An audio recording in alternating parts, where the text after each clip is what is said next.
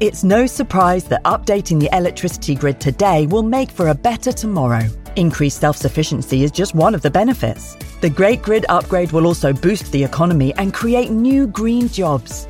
And best of all, you can continue doing the things you love, like watching the latest epic nature documentary or listening to this podcast while caring for the planet too. Find out more at national grid dot com. This episode is brought to you by Essentia. A better you starts with better hydration. Essentia is on a mission to inspire people to do what matters most. Their proprietary ionization process transforms water from any source into ionized alkaline water, providing water that's ninety-nine point nine percent pure with a pH of nine point five or higher. Essentia overachieving H two O, the number one ionized alkaline water. Shop now. If you're thinking, I should go for a run today, but it looks like it could rain, Sierra says save on epic rain jackets. If you're also thinking, but I can't go out in these beat-up old running shoes, Sierra says save on top brand running shoes. And if you're still thinking, but I'm also busy performing brain surgery, well, then we say, you really should have led with that. Sierra, let's get moving to your local store, like now. Go! If you went on a road trip and you didn't stop for a Big Mac or drop a crispy fry between the car seats or use your McDonald's bag as a placemat, then that wasn't a road trip. It was just a really long drive. Ba-da-ba-ba-ba. At participating McDonald's.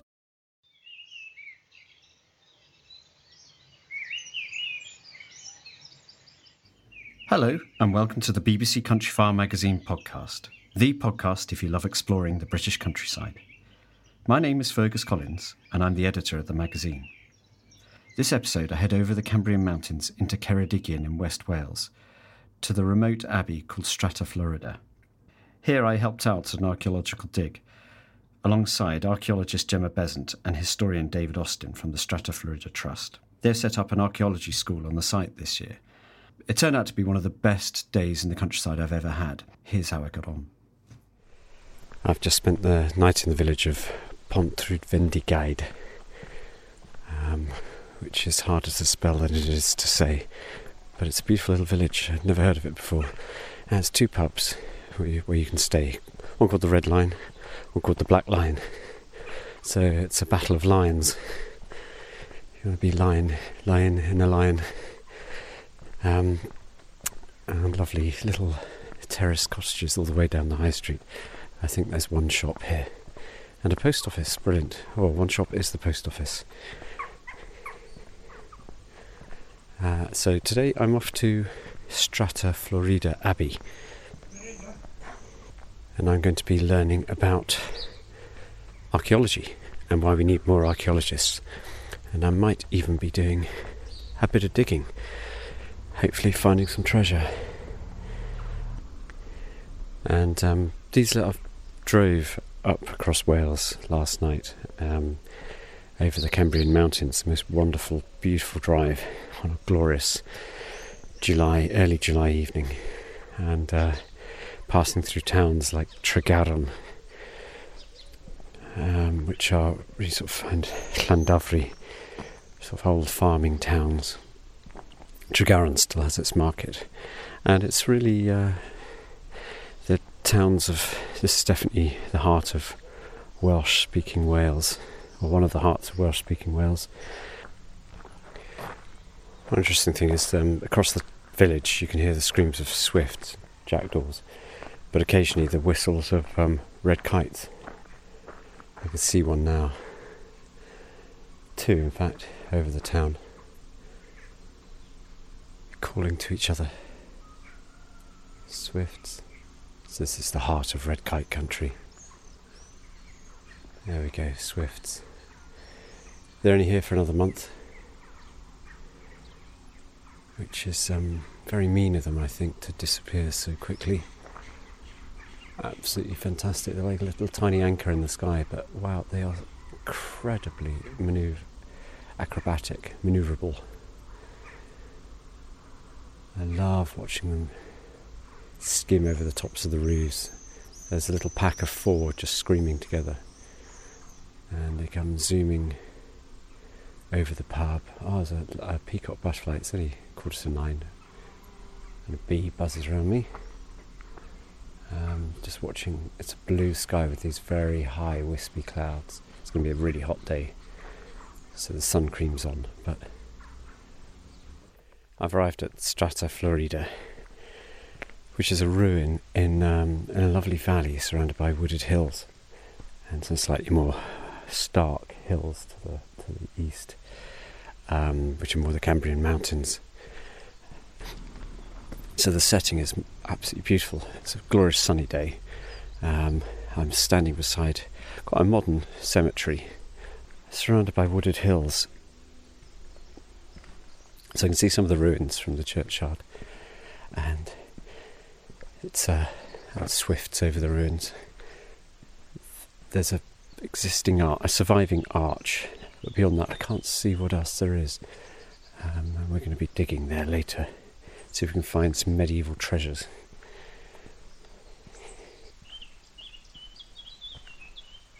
There's the black cap. Yeah, sheep on the hills, oak trees, mountains, little gushing rivers, medieval ruins. This is deepest Wales. Before I leave the churchyard, I've just discovered there's a very small tomb, uh, headstone, to a sort of Welsh bard, Isgarn. Uh, I think I've found it. Just a tiny little thing. Yes, here it is. Isgarn, um, who was a shepherd poet in the nineteenth century and early twentieth. Was a community poet, which Wales is famous for. And it's a very modest headstone, tiny really, eight inches tall. It just has the letters I S C A R N, Isgarn.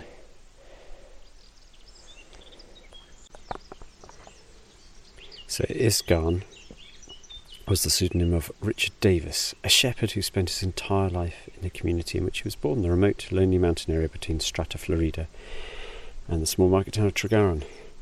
He was one of the Beirdd Gwlad rural poets who wrote poetry mainly about their community, strongly influenced by their environment, including nature and the people. He competed prolifically at the Eisteddfodau, um, and frequent winner both locally and nationally. Uh, so he had no formal learning, but was a famed poet. How very typically rural Welsh. Can you see those garden sheds? Oh, There's yeah. a major archaeological site in that field. Underneath that field is full of Cistercian buildings. And then there's mines on the top of the hill and farms off. So we've been doing all, a research project here for like twenty years now. All so, part of the Cistercian empire, not right, empire, yeah. the kind of holdings here. Yeah, had, and yeah. then it turned into a farm. And obviously the farmhouse and the farm were built on top of more Cistercian stuff. Yeah. And so when we started to develop this building here... Is this part of the Cadw's no, responsibility? This is, this is part private. Of the Strata Florida Trust's. The Strata Florida Trust acquired the farm and the building mm-hmm. um, to develop it into a heritage centre and, and et cetera. Yeah. So there's a commercial development going on here and a research project at the same time, and I'm involved in both, as is David. Yeah. So this barn is probably, I don't know, seventeenth or eighteenth century or even okay. nineteenth century, but they built it on top of the ruins of. Of the of medieval the buildings. Wow. Yeah. Okay. How many Cistercians would have lived on this oh, that's complex? That's a million-dollar question. Right. Well, we found out recently that um, thirty monks came here to establish the site, and they were living down the road while they were building the abbey. Mm-hmm. So it's quite a big community. And when, when was it? When when was it sort of heyday? Um, well, it was it was begun in the twelfth century. So the twelfth, thirteenth century was mm-hmm. its heyday, but then it kind of suffered. Kind of contractions after that. Okay. Yeah. The interesting site inside um, the yard, we're going to have a look at that.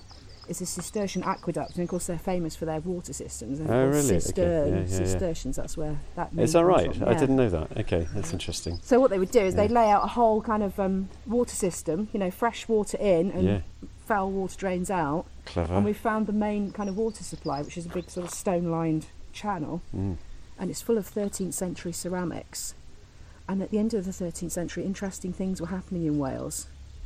Um, so we think in terms of politically, yeah, or politically, the Edwardian yeah, Edward yeah. the First came and kind of laid waste to much of this area of Wales.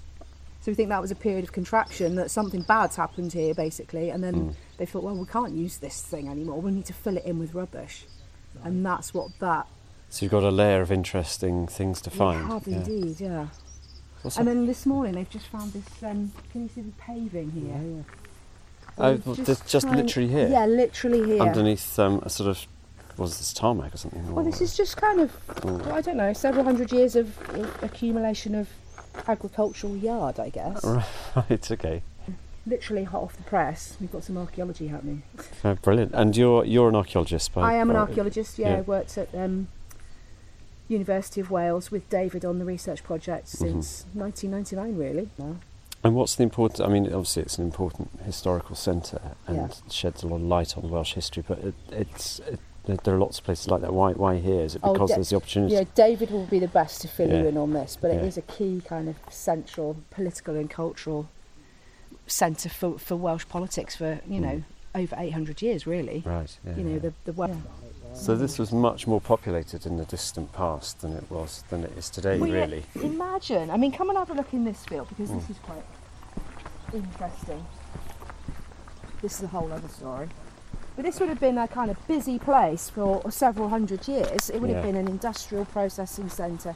So this, this field, we won't go in, but we call it the earthwork field because it's full of lumps and bumps. Uh, yeah, and these are man-made uh, lumps and bumps. They yeah. are. Yeah. This yeah. flat area behind where the sheep are, I mean, most of the back end of that field would have been um, um, an infirmary, so a medieval hospital. Okay. And that would have been a whole complex on itself. It would have had, um, you know, dormitories and chapels and kitchens. So this would have been full of buildings in here. And then over in the corner, right in the far corner, we've unearthed um, the remains of a forge mill. So that was pounding rock to extract lead and that, those types of really? metals. Really? Well, the monks are doing that? Yes, yeah, the monks They're are doing very that. Very high tech then. In well, yeah, I mean, yeah. To, yeah. yeah, it's quite, I and they very the, industrial, you know. They had the manpower, woman power. To, they did, because to, uh, you'd have a, a monastic community here, but yeah. they would be serviced, the whole of this valley would have been farms and production centres. They've been mm. like tanning hides and kind of farming animals and gardening and producing yeah. ceramics. And so they had lots of people working for them. They basically. did. They were they been... the lay brothers or something? Or was that just, or is it just ordinary sort of peasant folk? Well, the lay brothers, yeah, certainly. But I mean, invisible. Then you would have what you would call, the, you know, euphemistically termed peasants. Yeah. And they're their families, and you know mm. their farms and. And they're all alive. feeding into into this. Exactly, yeah. and, and the village at the end was established, um, Bont, as we call it, Pont Reed Vendigeide. Yeah, yeah, I was, uh, I was getting to grips with it. The bridge at the Blessed Ford, that was established in the twelfth century to form a dormitory of people to service this enormous monastery. So it would have been wow. a busy place. It would have been, there would have been smoke bellowing out of there and noise and mills and, you know, um, farms. Chainsaws. Chainsaws, yeah. That's the guy who does the um, he he does the sort of maintenance of the Cadw site, and he's right. also the grave digger as well. I see. So he's always here doing mowing grass and, yeah, and doing yeah, things. Yeah, so. yeah. You're you're opening up the archaeology to, yes. to to creating a school for archaeologists. That's right. Is that the, that, that's, that, that's, that, that, that's right. Well, as I say, we we've been digging here summer excavations with students since two thousand four full time, and we now know there's a huge asset here. One of the things we know. Is there's one hundred twenty-six acres of monastery here. Yeah. At that size, it is the largest in the United Kingdom that we know of. Okay, there may be others. And we've been able to attract now major research resources, which is employing, employing Gemma to do all of this. But as part of the uh, development of a centre here for Welsh history, Welsh culture and so on, we are uh, going to have to create sustainable businesses. Mm-hmm. And one of the things that we clearly want to do, building on this asset and our experience here, is to create summer schools, summer pro- teaching programs and so on, which centre on the archaeology, the techniques and skills of archaeology.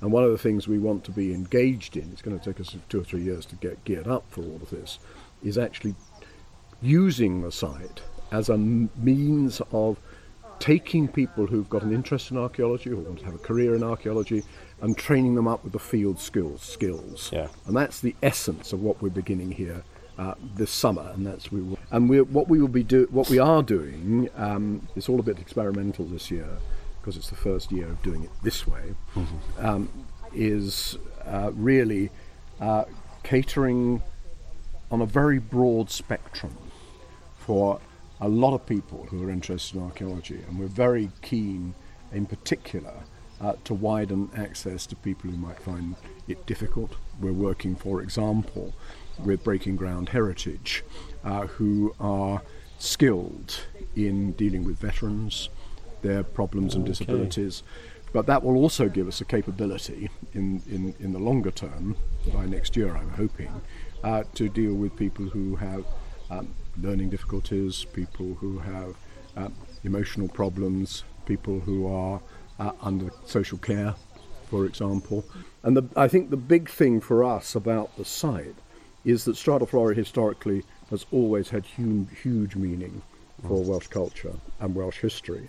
Um, and at one hundred twenty-six acres, it was clearly designed to be the Westminster Abbey of Wales, which it came to be known as. Mm. People think that's because there are princes buried here. And there, indeed there are. Uh, but I think it's really because they, the, the Welsh patron, the man called Lord Freese of Deheubarth, Prince of South West Wales, he really wanted to establish a Welsh state I in see. counterbalance to the English state. Mm-hmm. And uh, he needed a Westminster Abbey, because we Westminster talk- Abbey in the early Middle Ages uh, was in fact the bureaucracy of the state, the English state. Um, people like Becket, for example, being great chancellors, uh, mm. you know, uh, uh, that's how it all worked. So he was he was following that model. And that was thirteenth century? This was twelfth century. twelfth century, okay. Yeah, the, the, the abbey, eleven hundred, yeah. The so abbey is first established in eleven sixty-four, but the Lord Freese re-establishes in eleven eighty-four on this side. He moves it uh, with the Cistercians, and this place becomes uh, where one of the things that they do, for example, is start to collect together all the oral traditions of poetry, history, mm. law, which have been kind of out there, um, and then drawing together and producing them as manuscripts and actually creating the literature, the baseline for the literature of Wales.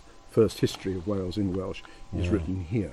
Uh, we feel, we think that the Mabinogi, the, the great early stories of, of this kind of weird and wonderful world of the Celtic, yeah. tw- Celtic twilight, um, that that actually was all drawn together here. The four branches were written here.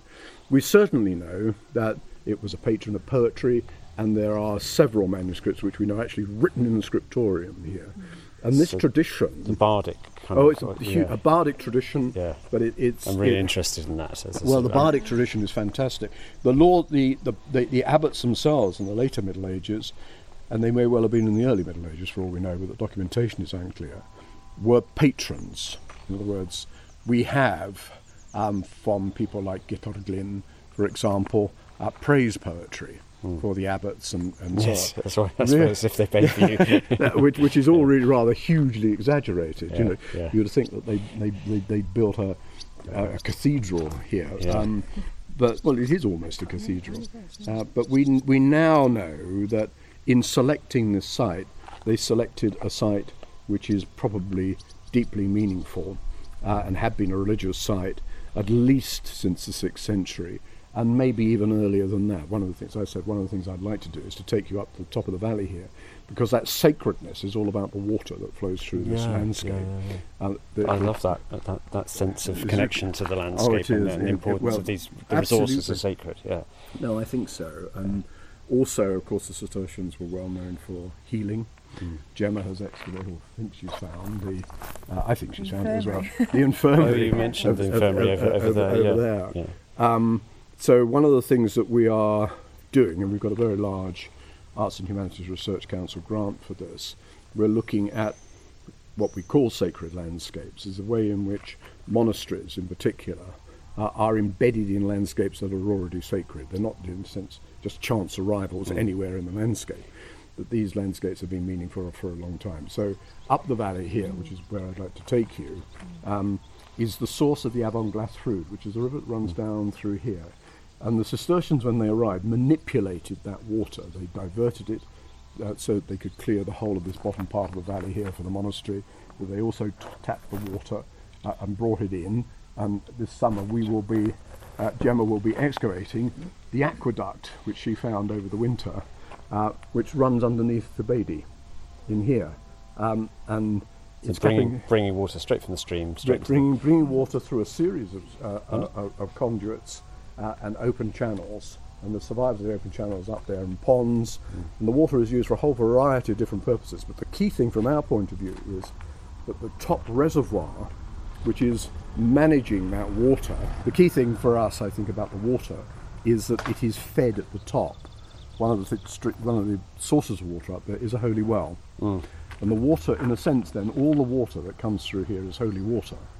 And they use, part of it is diverted into the centre of the church itself. Quite unique, well, not uniquely for Britain so far, but we found one other example in Brittany where there's a holy well in front of the high altar of the church. In other words, the, right at the centre of the right of the church is holy water. Yeah. And holy water, which is regarded as essential of life, Uh, but also has huge healing properties and powers. Mm. And we think that they created a whole rite around that. And the point about that holy well is that that was there and created before the Cistercians came.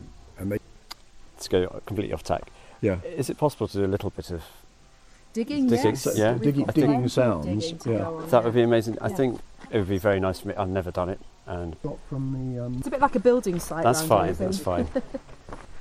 What, what if you came for a dig here, what would you expect? Okay, to... let me go and grab some equipment. We'll yeah. go in and we'll okay. do some digging and then we'll we will find stuff. So oh, okay, brilliant. Yeah. Hang on, that we can get in and out. Okay, okay. so I'm heading so, down yeah, into a pit in. with Gemma. It's a tight squeeze, but we will find things.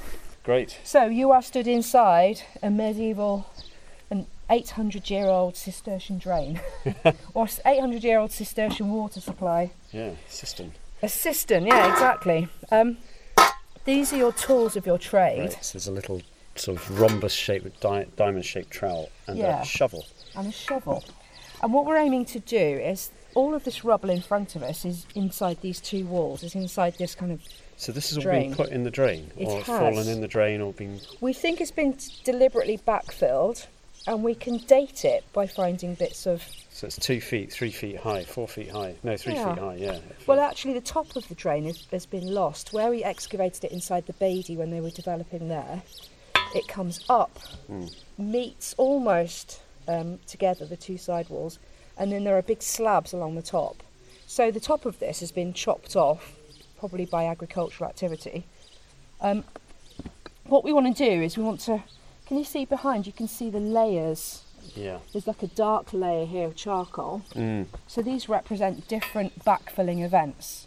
So what we do as archaeologists is we dig those layers off systematically. I see. And the things that we find in each each of the layers, we can try and date them, and then we can work out what happened when, backwards in time.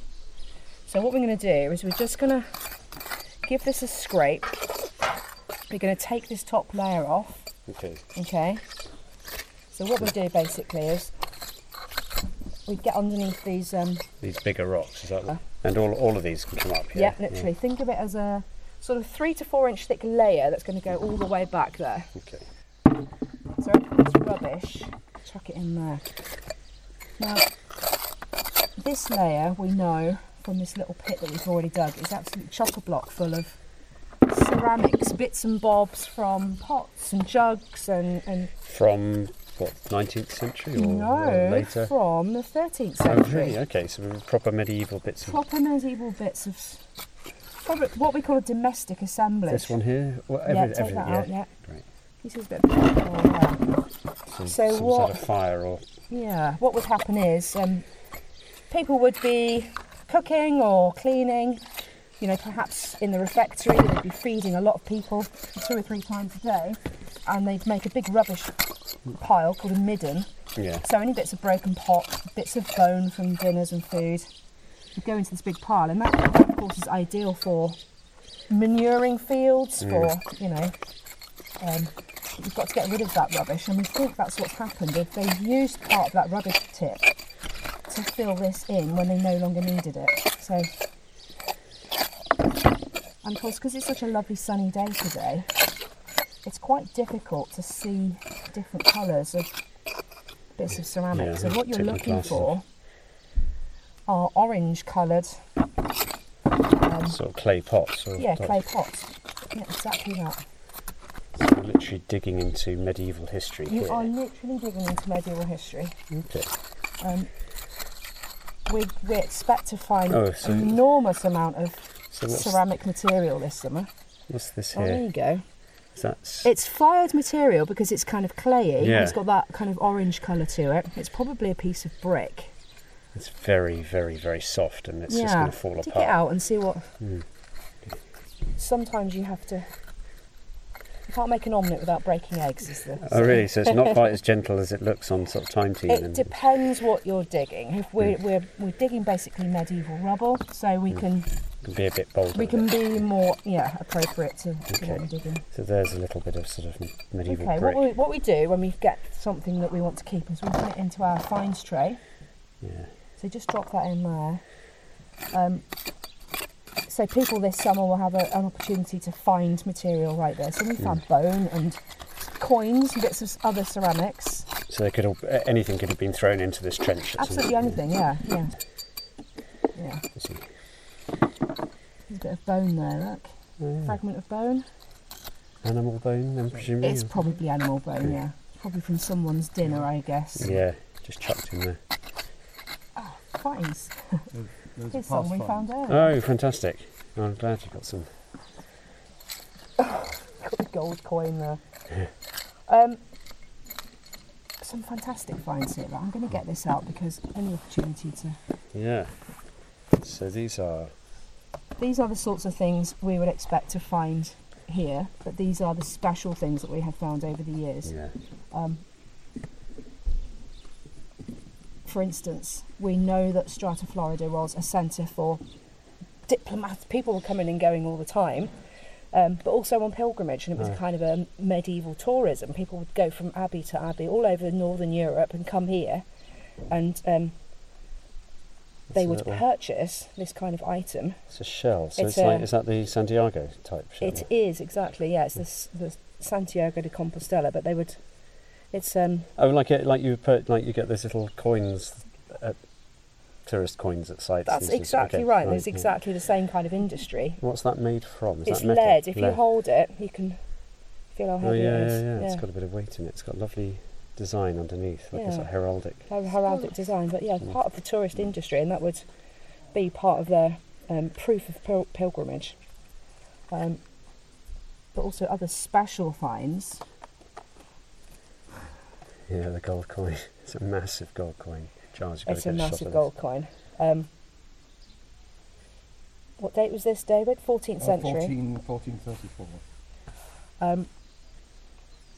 It's a, a gold noble. Can I touch it? Yeah, please do. Oh, it's heavy. Yeah, Value it's thirteen and four pence.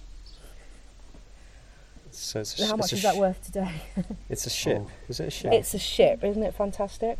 That is so beautiful, and yeah. it's got it's a knight or a king. Is it king on yeah, a ship? It's got a ship on one side. Yeah, with a with a guy with a, a shield and a sword. Yeah, that's right. And then it's. Oh, fantastic. Where did you find that? We found that not gatehouse. far from here in the gatehouse excavation. That is just the that's ex- the treasury of the abbey. Exactly what you'd want to find on exactly. This is what we're this is what we want people to come and dig yeah. up this summer. That would yeah. be fantastic. I mean, that's a really special. Yeah. You don't find many of those, but um, wow. they are here. Um, yeah, yeah. The pottery, this ceramics, yes. are the normal thing that you find. Okay, that's medieval pottery, and oh, a lot right. of tiles. Oh yes, it's got a glaze on it. Yeah. Yeah. And that's lovely. That's oh yeah, that's got a kind of lead glaze. Mm. Yeah. So big so very distinctive. That. If you found that, you'd know that that was exactly. What's it like on the? Uh, burnt. Yeah, burnt exactly. But it's very characteristically orange a lot of times. It's mm. quite easy so to find. So that's what we're looking for, right? Exactly. And then um, ceramicists will be able to date that based on its form and the, the, mm. the inclusions in the fabric, and then they will be able to tell you what whether that was a bowl or a jug or. Mm. A floor tile like this, yes. um, the abbey was tiled. All the buildings of the abbey were tiled throughout with really very fancy, yeah. yeah. A, so a floral kind of pattern or something. Oh no, that's yeah, a number of different patterns. They were geometric, but yeah. some of them had um, the, the famous tile here with a person standing with a, a mirror and then a dog sat next to them. So very, you know, interesting things to look for. That is the greatest find that's ever come from the abbey. Oh, wow. This was a found in the nineteenth century. This is a head. You take it. That's the head of a monk. All right. It's executed. Oh my goodness! And it is likely to be the head of Saint Bernard of Clairvaux, who is who was one of the great founding fathers of the Cistercian movement, and um, it is um, a world-recognised artefact. I think it is the only sculptured depiction of Saint Bernard. Oh, Saint Bernard. Really? Yeah, oh, I didn't know that. That's fantastic. The material that is around. So there's a potential for all sorts of yeah. wonderful things to be uncovered. Absolutely, yeah. Oh, amazing. Absolutely. Well, I mean, that's the thrill of archaeology for it the is. amateur, particularly. You don't know what, from second to second, you don't know what you're going to do. No, no, no, no. There's all that invisible story here as well, because some of the deposits down here are waterlogged, and that will preserve other elements of the site. So, um, kind of charred grains, seeds, and that kind of thing. So c- we can take samples, take them back to our labs at, at Lampeter University and look at the kind of um, diet that people were eating, yeah. you know, looking at um, reconstructing pollen profiles, so what the, the region, what kind of um, herbaceous shrubs were growing in the region, that kind of thing. So looking at the agrarian economy by taking bags of waterlogged deposits. And stuff that wouldn't be preserved elsewhere. Exactly, yeah, yeah really quite wow. exciting. So that to us is just as exciting, almost, as one of those. Tell us more of the yeah, story, yeah. I suppose. Well, so, in yeah. fact, probably yeah. more exciting. Yeah, yeah, we can get more more of the actual history. I'd quite like to find a gold coin. That would be good. Who? I would too. I've never found one of those. The gleam of gold. This bloody fourteen-year-old boy turns up on site on the first day. Did he find it? Did he? Oh, fourteen-year-old volunteer a, a long time ago now, and he's since was inspired to go and do a degree in archaeology, and he's graduating this summer from Exeter. So oh, that's well, quite a that's nice a good. Story. That's a great yeah. story. Yeah. So, and why wouldn't you be inspired after? Yeah, exactly. Yeah. And of course, your method of digging depends on what you're doing. So we yeah. do have. We've had. Um, machine digging here while we've been developing bigger areas. We don't need to steal also the use. We can't have yeah, stuff yeah, yeah, we yeah. don't contaminate our layers. Fairly delicate layers like this we'll do by hand, but then bigger mm. areas we'll clean off by machine, um, or we might be shoveling areas off. So you're, the way that you do things depends on what you're doing. So people say, oh, you must be very patient being an archaeologist and scraping away, but actually, yeah. I'm very impatient. So we like to get things Let's get moving, so that we yeah. can find out what's happening. Yeah. So we don't use a brush very often. You see people with little paintbrushes oh, and yeah, things. Yeah. We, I think that's a... we don't do that a lot on this site because that's more to do if you're digging up quite delicate things like burials or very early hominid sites. You'd be very careful with mosaics, that kind of thing. Whereas this kind of archaeology is a little bit, you can be a little bit rougher.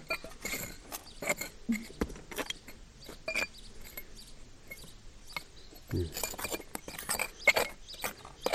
Can we take some of this away? Yes, please. That'd be great. Yeah. Thank you. So that's just a taster of the day I had. And there is much more to talk about. So look out for another podcast from Strata Florida later in the year. And if you'd like to join David and Gemma on site and help uncover the secrets of the Cistercians, it's open to all. You can email info at strata florida trust dot org to find out about the various courses, day digs and weekends away that you can have there, and you may find treasure yourself. So that's it for this week. I hope you enjoyed the podcast, and you can find out lots more about the British countryside at our website countryfile dot com. And don't forget that we also have a multi-award-winning print magazine available at the bigger newsagents and most supermarkets. Thanks so much for listening. Goodbye for now.